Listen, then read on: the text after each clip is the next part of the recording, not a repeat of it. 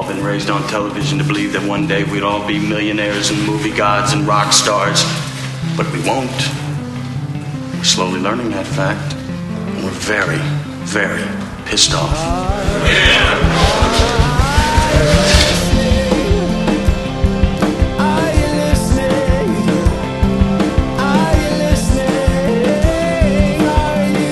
Hey, it's good to be back. Got my old equipment back, and it's just nice talking to all y'all. So, so the first thing I've noticed, when you're unemployed, you do a lot of drinking, and I have to say, I'm not proud of the fact that I do a lot of drinking. I'm not a boastful drinker. I'm not, the kind of person who calls you up, I'm so wasted! I'm so wasted! No, I am not that guy. But I do enjoy the drinking, and occasionally, I'll forget and I'll drink too much. I have found, if you're like me, and really, I'm unemployed, so what's the worst that's going to happen, right? I'm not going to get out of bed until 9, I mean, what's the worst? Okay, I could throw up, but I have found that a little bit of creatine. So that's the workout supplement that everybody takes. It's naturally occurring in beef and other things. A pill or two of creatine before or even halfway through the night of drinking will help you prevent a hangover if you think you might be drinking too much. Now, obviously, if you've already drunken too much, then there's probably not a whole lot it will do for you. But I have found it to be a great preventative cure. You can get it fairly inexpensively at Puritan.com. Creatine. Get it today. There's a nice slogan for creatine. Feel free to use it, creatine makers. And it's not just one brand. I mean, you get the most generic creatine you can. Don't believe all the hype that this one's better than that one, because they're not. They're just all the same. Oh, and get it in pill form. Don't get it in the kind that you mix in the powder, because the powder form, for me at least, always upsets my stomach, and it always tastes gritty. So get the pill form and go ahead and drink yourself. No, don't do that. Don't drink yourself silly. So one of the other things I've noticed, I love it when merchandising and licensing goes horribly wrong. Now, for those of you who don't know about licensing, basically what it is you are a person who owns a thing, right? So let's say, for instance, I went on a audition to be the body of a Three Stooges cutout. Now, I know that doesn't make any sense. So what they were doing is they had the merchandising rights for Three Stooges shit. And one of the things they wanted to make, and I'm not really sure what it was. I think it was like refrigerator magnets. And so you would have the Three Stooges heads, and then you would have various body types. And I guess the joke is, because I am a very slight frame, they would put me in like a wrestling singlet, and I'd be doing like bodybuilder poses. But they would cut my head out, and then they would take, you could take your curly head and put it on there, or you could put a mo on there. So the way it works is the Three Stooges estate, or whoever owns the merchandising licensing rights to that, gets contacted by some organization. And it's usually an organization that makes a thing, right? And they say, like, we want to license your image, your thing, whatever, to put on our refrigerator magnets. Or, one time Tom Selleck from Magnum P.I., he was contacted, we want to make a mug out of your head. And he brought it on Letterman once, because they had shipped him a demo, and he was drinking out of it. And he took, he said when he got the thing, and he took one look at it, and he was like, no, I'm not letting anybody do this. This is stupid. And of course, it cost them like, you know, probably a couple of grand in order to make this thing and ship it to him.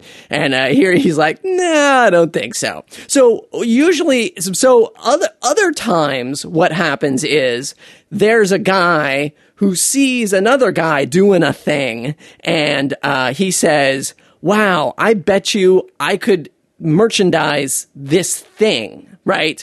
So probably there is a guy who contacted the Three Stooges estate and said, I want to own your merchandising rights. And they went, okay, how much are you going to pay us? And usually, you know, all the contracts are different, of course. Usually there's an upfront cost and then they get a piece of the action. And of course, the more desirable the thing is, the more you can charge for all of this. But anyway, so then, and this is where it usually goes wrong, is this guy has paid a ton of money to obtain the wholesale merchandising rights, meaning all of them. Like, he can do anything he wants with this image or this song, not songs, that's different, that's publishing. But anyway, like your image. And he can do anything he wants with it. He can make it into mugs or refrigerator magnets or whatever. And they usually do. So then... But, you know, a lot of times all this stuff goes horribly wrong. And that's when I love it. So obviously, this Russian doll manufacturer had hooked up with somebody whose career it is to acquire merchandising rights. And so I now am the proud owner of the Cheech and Chong nesting dolls and the Muppets nesting dolls. And you know those Russian nesting dolls where you open one doll up and then they split in the middle and you open it up and there's a smaller doll and there's a smaller doll and a smaller doll. Anyway, the Cheech and Chong one is ridiculous. It's not even just Cheech and Chong. It's specifically Up in Smoke Cheech and Chong, like that one movie they made in the 80s. Not the whole Cheech and Chong catalog, but honestly, though, I don't know what you would be if it was the whole Cheech and Chong catalog. Because really, the only thing to Cheech and Chong is Cheech and Chong, right? Like, it's not like, oh, look at it, you know, it's not like this big ensemble cast. No, it's just the two dudes. So I guess why not? Why not just make it just Up in Smoke? But here's the great, you know, first of all, it's ridiculous. Like, who wants Russian nesting dolls of anything, really? Unless it's like the old school traditional, you know, hand painted with the Russian little girl's face on it, you know, nesting doll. I mean, why else would you want anything else?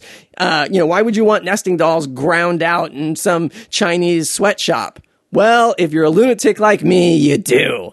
But the big mistake they made with the Cheech and Chong is the smallest nesting doll should have been a joint, but it isn't. Nope, it's the license plate of the van that they drove in the movie. Oh, okay.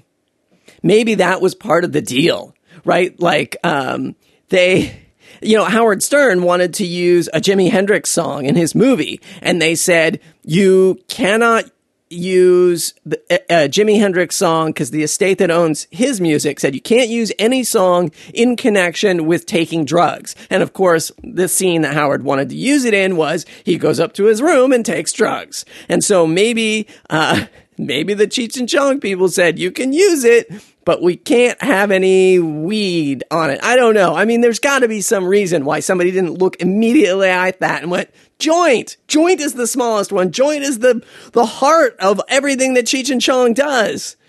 It is the smallest nesting doll. It's Inception.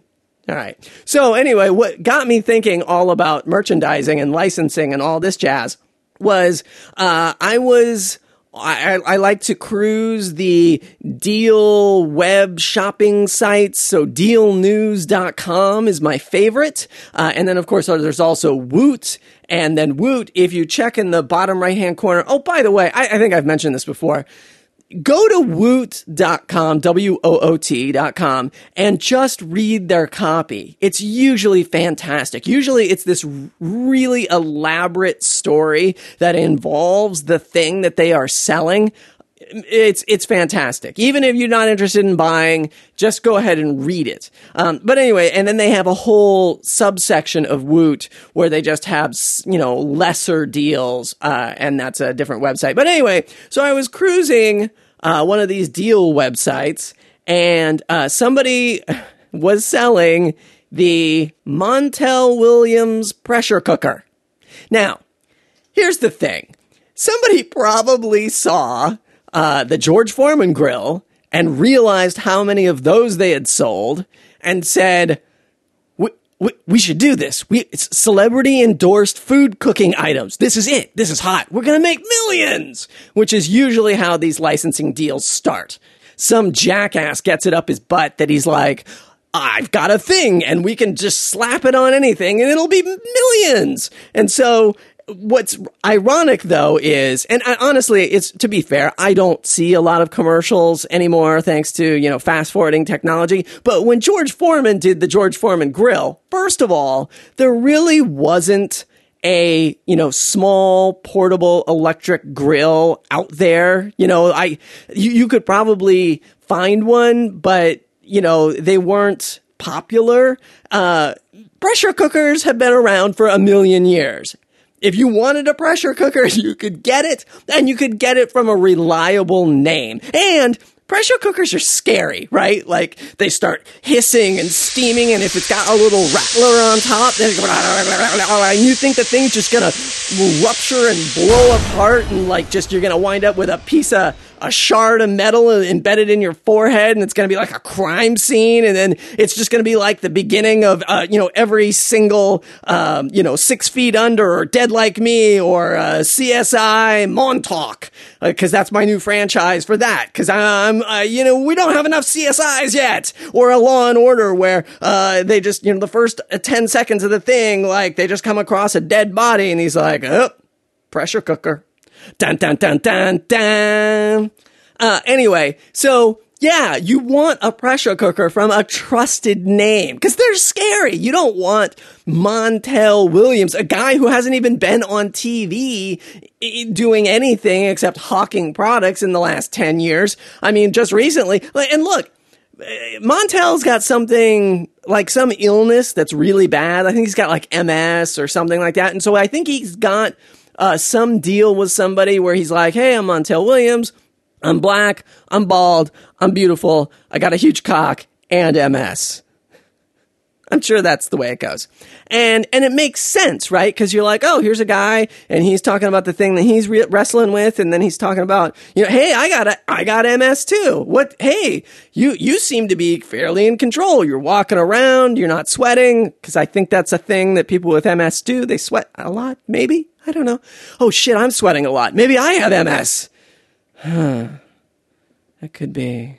Anyway, so that makes sense. But the Montel Williams pressure cooker might have made sense when he was doing his TV show, and then he'd be like, Jeannie, one of these two men sitting next to you is the father of your child. I know we ripped off this bit from Maury Povich, but that's not important.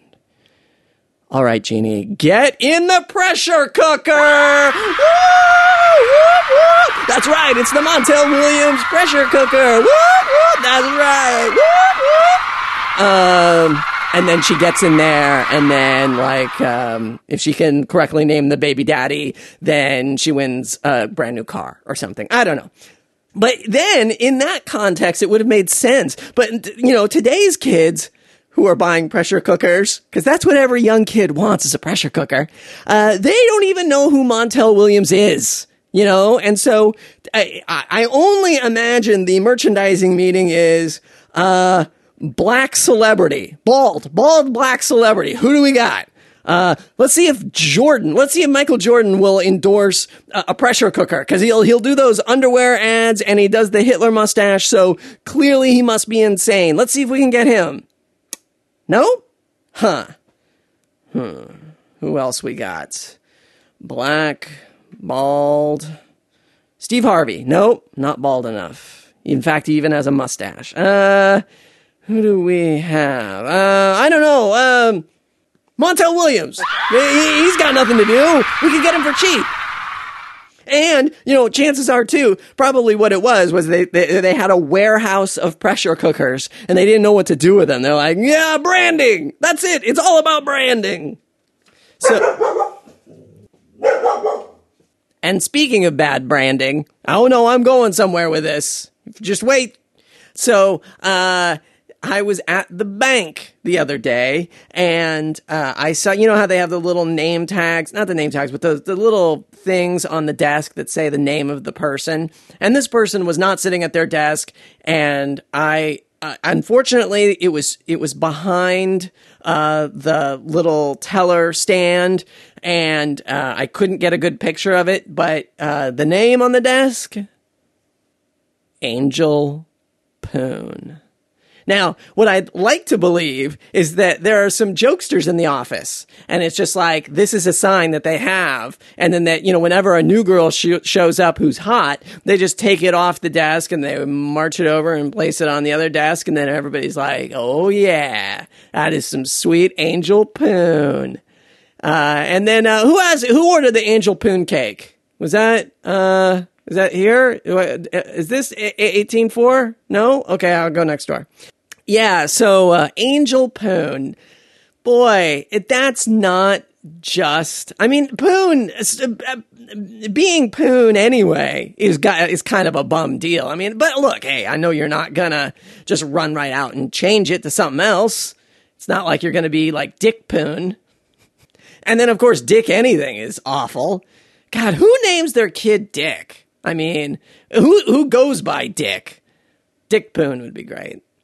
So I have reached that magic age where you get shoulder hair. Yeah, shoulder hair. Never had it before, really. I mean, maybe in a slight form, but now I've got it, and it's not thick, but the individual hairs are thick, and so now I'm shaving my shoulders. Yeah, there's a thing. Oh, wait. I know, we could get some merchandise and get like the Robin Williams shoulder hair shaver, you know, and you see like they have a lot of those personal grooming ads, mostly in Parade magazine, which I guess is the target demographic for personal hair grooming. But it's so dumb because they're like, it's like the neck massager from the Lillian Vernon catalog where she's like, it's obviously a dildo, right? Like there's no mistaking it's a dildo, but that woman's got her head cocked to like a 45 degree and she's just lightly placing this dildo on her neck like it's a neck massager. No. So, yeah, and all the personal grooming assistants are all like, touch up your sideburns, you know, trim up that goatee. No. Shoulder hair. Yeah, just fucking crazy hair you've got growing out of weird-ass places because you're old. The bottoms of your feet, your ankles. You know, the palms of your hands, the middle of your forehead, to trim that hair wherever you got it coming out of. That should be the ad campaign. And it should be, yeah, and then the commercial should be, are you old? Do you got shit growing out of places that you should not? Well, here, use this. It'll take it right off. Because I tried it with a double-bladed razor, and that was hard. That was not easy. But sitting here thinking, I should have totally, because I got a nose hair trimmer, because I've had nose hair problems for a long time, so I got that. But, of course, now I have to change the heads. Oh, shit, man. Why didn't I think of this? And, in fact, it's really just a weird hair trimmer. That should it be. Just weird hair. You know, obviously we can't do it for nose hair because you got to get up in there. But any other place, any sort of flat surface where you got weird hair growing out of your desk, the back of your chair, weird hair remover.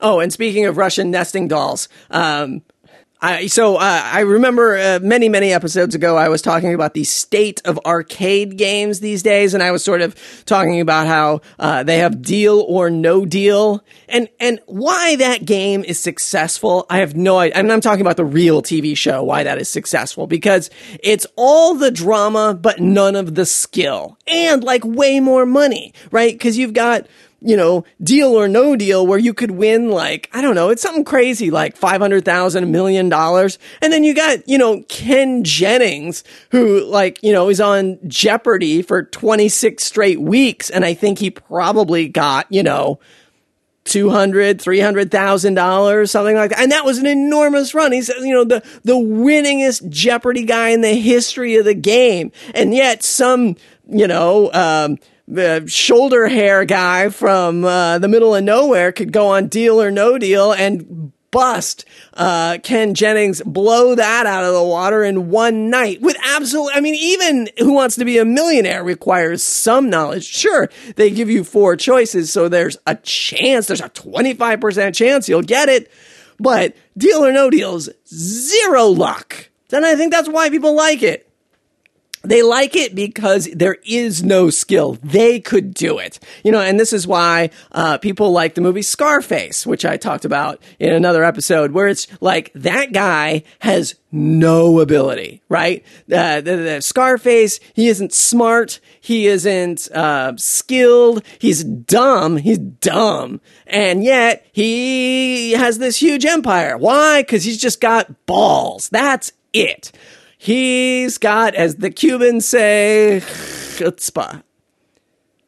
And I think the dummies in the world relate to that because they're so mad about their own lives, about how dumb they are, and they can't get anywhere because they're so dumb that when they see things where they could succeed, even though they are dumb, they get super excited about it. Anyway, I was talking about the state of arcades, and I was thinking, like, I can't remember how we got on this topic. I was talking with this other guy and, we were talking about light gun games or something. And I was saying that there was no skill. That's what it was. I was saying there's no skill in Deal or No Deal. And he was like, well, talk about no skill games. Like, why don't we just have, Russian roulette, the game? And I was like, oh, that is genius, right? Like, it's a light gun game. And then, like, you know, part of the controller is you spinning the barrel and then you put it up to your temple and you pull the trigger. And then but what it is it's half light gun game, half photo booth. And so when you lose and you pull the trigger and the bullet shoots out, you know, you see your face on the screen and then the bullet goes through. And then what it does is it applies some sort of picture morphing ability. And it kind of, like, you know, how one eyelid is kind of droopy and then do the blood splatter out the side. And you can, like, print the photo of your life. You're like, hey, here's what I would look like if I shot myself in the head. And everybody be like, oh, that's so cool. Here's my shot in the head photo. And then you can have all the drama and fun of Russian roulette without any of the consequences. Because it's fun. Okay. So, one of the other things that happened, we have this friend, and for those of you who listen to this podcast, you all know who this friend is. He does not listen, so I will not bother naming him, but, we have this friend, and he is, married to a lovely woman from, I think we can safely call it a third world war torn country. And, the friend, not the wife, but the friend, loves to stress out about things and complain about things. As do I. I love complaining about things, but it's so great that he is married to her because there's absolutely, like, anything he could complain about, she could crush it with any one of a million stories from her childhood. Anything between 0 and when she left 3 years ago, I guess it is, it just destroys anything he could complain about. And I just find that hilarious. Yet, of course, he still manages to complain about things and whatnot, but I still find it wildly amusing. And, you know, and it's what's so great about it, too, is she doesn't really complain about anything. I mean, the only thing she complains about is she is a professional nanny. I know it's a stereotype, but she's really good at it. And she has the patience of, you know, saints. I don't think saints have good patience. Like, saints just do miracles. They're not really known for their patience, right? It's not like, you know, you can turn water into wine because you wait forever. I mean, Jesus just kind of waves his hand around it. The Jesus winemaker. Call Jesus. Who has the endorsement rights to Jesus? Get him on the phone. I've got an idea. Anyway, so new from Ronco, the Jesus winemaker. Totally impatient. Turn water into wine in just minutes. Oh, God, that would be the worst tasting wine ever. As long as it gets you fucked up, I don't think people would care. But I don't think you can get fucked up in just minutes unless you just take alcohol and pour it in the water with some red food coloring. Oh, not a bad idea. How great would that be, too? Like, you just sell people, like, a little, like an 8-ounce bottle of just wood grain, Everclear, and then some red food coloring, and then water. And then as long as you dilute the Everclear, you'd still get fucked up, and you could have it in seconds. Just pretend like you're drinking wine. Woo, doggies. Yeah, that's right, I went there. Anyway, so saints are not particularly patient. But anyway, she's got the patience of a really patient person. Well, whatever that person is. I don't know, like a nanny. Someone who deals with small children. That kind of patience. Anyway, so the only thing she ever complains about is when the divorced couple whose kids she watch does dickish things to each other. And she knows that affects the kids, and so that bothers her. And so she says, oh, I can't believe. Ay, ay, ay. No. Okay, that is not one of the third world countries she is from. So let's just do with that accent. Ay, ay, ay. Da-dun, da-dun, da-dun. But what's great about when she talks about the third world country she's from, it's totally blasé. Like, she almost says it like it's not totally fucked up. Like, I think she knows it's fucked up, but I think that was just part of her life. So that's just, she just says it. She just says it the way it is. And, there was, she was talking about how she's trying to get the kids to eat breakfast in the morning because it's important. You're a kid, you should eat breakfast, make it part of your routine because, most important meal of the day. Dun, dun, dun. So the kids say to her, like, well, you don't eat breakfast. And she says to us, I don't eat breakfast because when I grew up, we didn't have enough food to eat breakfast. Right. We get food delivered to our doorstep every week. We do that, box of fruits and vegetables every week, just to, help us eat healthier. But this is how much food we have in this country, right? You can get it just on a recurring schedule, just right at your door. Malamo. Yeah. And she's like, we didn't have enough food, so you had to pick two meals. You can have any two meals you wanted, but you couldn't have three because then there wouldn't be enough food for the rest of the people. But she doesn't say it like how she just says it, right? Like, hey, this is a thing, right? Like it's almost like one of those crazy stand-up comics. Like, hey, man, well, am I right? Yeah, who's starving in the audience? Whoop, whoop, where are my gays at? Yeah, where are my starving people at? Whoop, who doesn't eat breakfast? Yeah, that's right. Woo, that's right. I don't eat breakfast because I like to eat dinner. Woo, that's right. I eat my dinner. I eat the shit out of my dinner. I eat my rice. I eat those weird roots, whatever bugs we were able to collect. Woo, where my dinner eaters at? Whoop, whoop. And that's all there is to it. So one of the weird things that I noticed the other day, and one of the reasons why I think... when you're unemployed, you want to do everything you can while other people are working.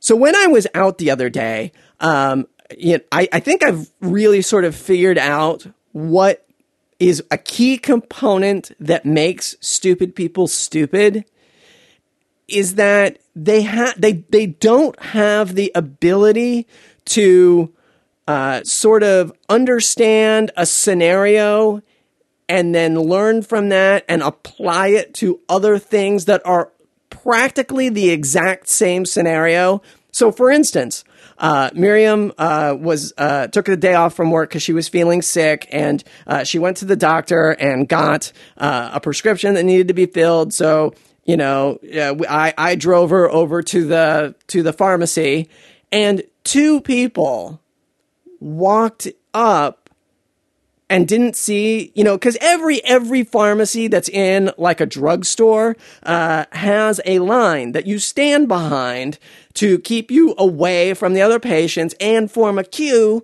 And, you know, and then that's when, you know, when that other person walks away, then you walk up and it's a convention like this. It's a standard thing. Two separate people were completely baffled by the idea, and they weren't, you know, all old or all this or all that. I think they're just dumb, right? Because it's like, have you never done this before? Have you never been in a drugstore with a line before? I mean, don't you understand how this works? And my belief is they've done this before. They have done this in other drugstores, but the fact that perhaps this is a new drugstore to them, they are baffled. They are confused how it works, but yet it works exactly the same way. And I think, you know, because when I see this happen, I just think to myself, have you never been in a drugstore before? And I think the answer is, yeah. Oh, yeah, they have. But it wasn't this drugstore. Okay, so when I talked to you guys last time, I was going to see some people from high school. And I saw the people from high school. And the big takeaway I have from the people of high school is I am totally messed up. And I don't, you know, it has solidified my need for therapy. And I do not say that even a little jokingly. Unfortunately, I'm going to have to wait until I have a full-time job just because therapy is very expensive. And, I can't really see shelling out, you know, $150 a week to, you know, somebody, that is not covered by insurance. So I'll wait on that, but I do definitely need it. I mean, you know, especially when you compare, this latest high school meeting with my high school reunion, and everybody seems to have moved on with their lives, and I have not. Right? So, like, I have a pretty good memory. I remember a lot of things, but I also sort of it's weird. Like, the memories seem to freeze me in time. Meaning that I remember somebody was an asshole 20 years ago. Literally 20 years ago. So I just assume he's that guy. He didn't change. He is that guy. And of course things change. And all the mistakes I made, right? Like, I was part of the, you know, I graduated college in broadcasting, which was a terrible idea because, you know, broadcasting jobs, unless you go to even if you go to LA, broadcasting jobs are tough to come by because, you know, there's billions of students that get churned out into the world every year who are willing to work for free. And you actually at some point would like to get paid to do that. And so broadcasting, you know, and the fact that, all the equipment that I learned on was analog. And then like 2 years later after we came out, you know, it was all digital and all computers and I hadn't been trained on it. So I kind of had to, and all of these things and all of these mistakes I made stick with me and they don't ever go away. And all these other people, like the two people I hung out with, they're all like, yeah, man, you know, I'm in a great place. I'm doing this. I've worked with this great company. Now, mind you, I'm unemployed. I'm not working for any great company. I ain't making any money. But still, it wouldn't change much. I mean, I would still be that person. I'd be like, I'm sure that's all everybody hears when I talk. It's like, it's like I was saying last time with Kermit the Frog. Like, you know, at some point, Kermit is going to make that noise. Like, when he's on the Muppet Show, working on the Muppet Show, he will make that noise. And I think that's just what I am all the time. So I'm looking forward to therapy when I do get a job. And, you know, everybody always says the same thing. How's the job hunt going? I don't have a job. I mean, you know, it's like the same thing. It's like when you are working on a technology problem. Well, how long is it going to take to fix this? Well, we don't know what the problem is. When we know it, it'll take us 2 seconds to fix it. But until that, we don't know what the problem is. So it could take forever, you know? And it's weird. Like these people who don't have technology jobs, I think they're just, their mindset is different. And it's sort of like when you go to the doctor, you know, it's like, well, what's wrong with me? I don't know. How long is it going to take to fix it? So from me, my future therapist, whatever lucky person that might be, to the music of Bright Brown. Let's do this one more time. Till then.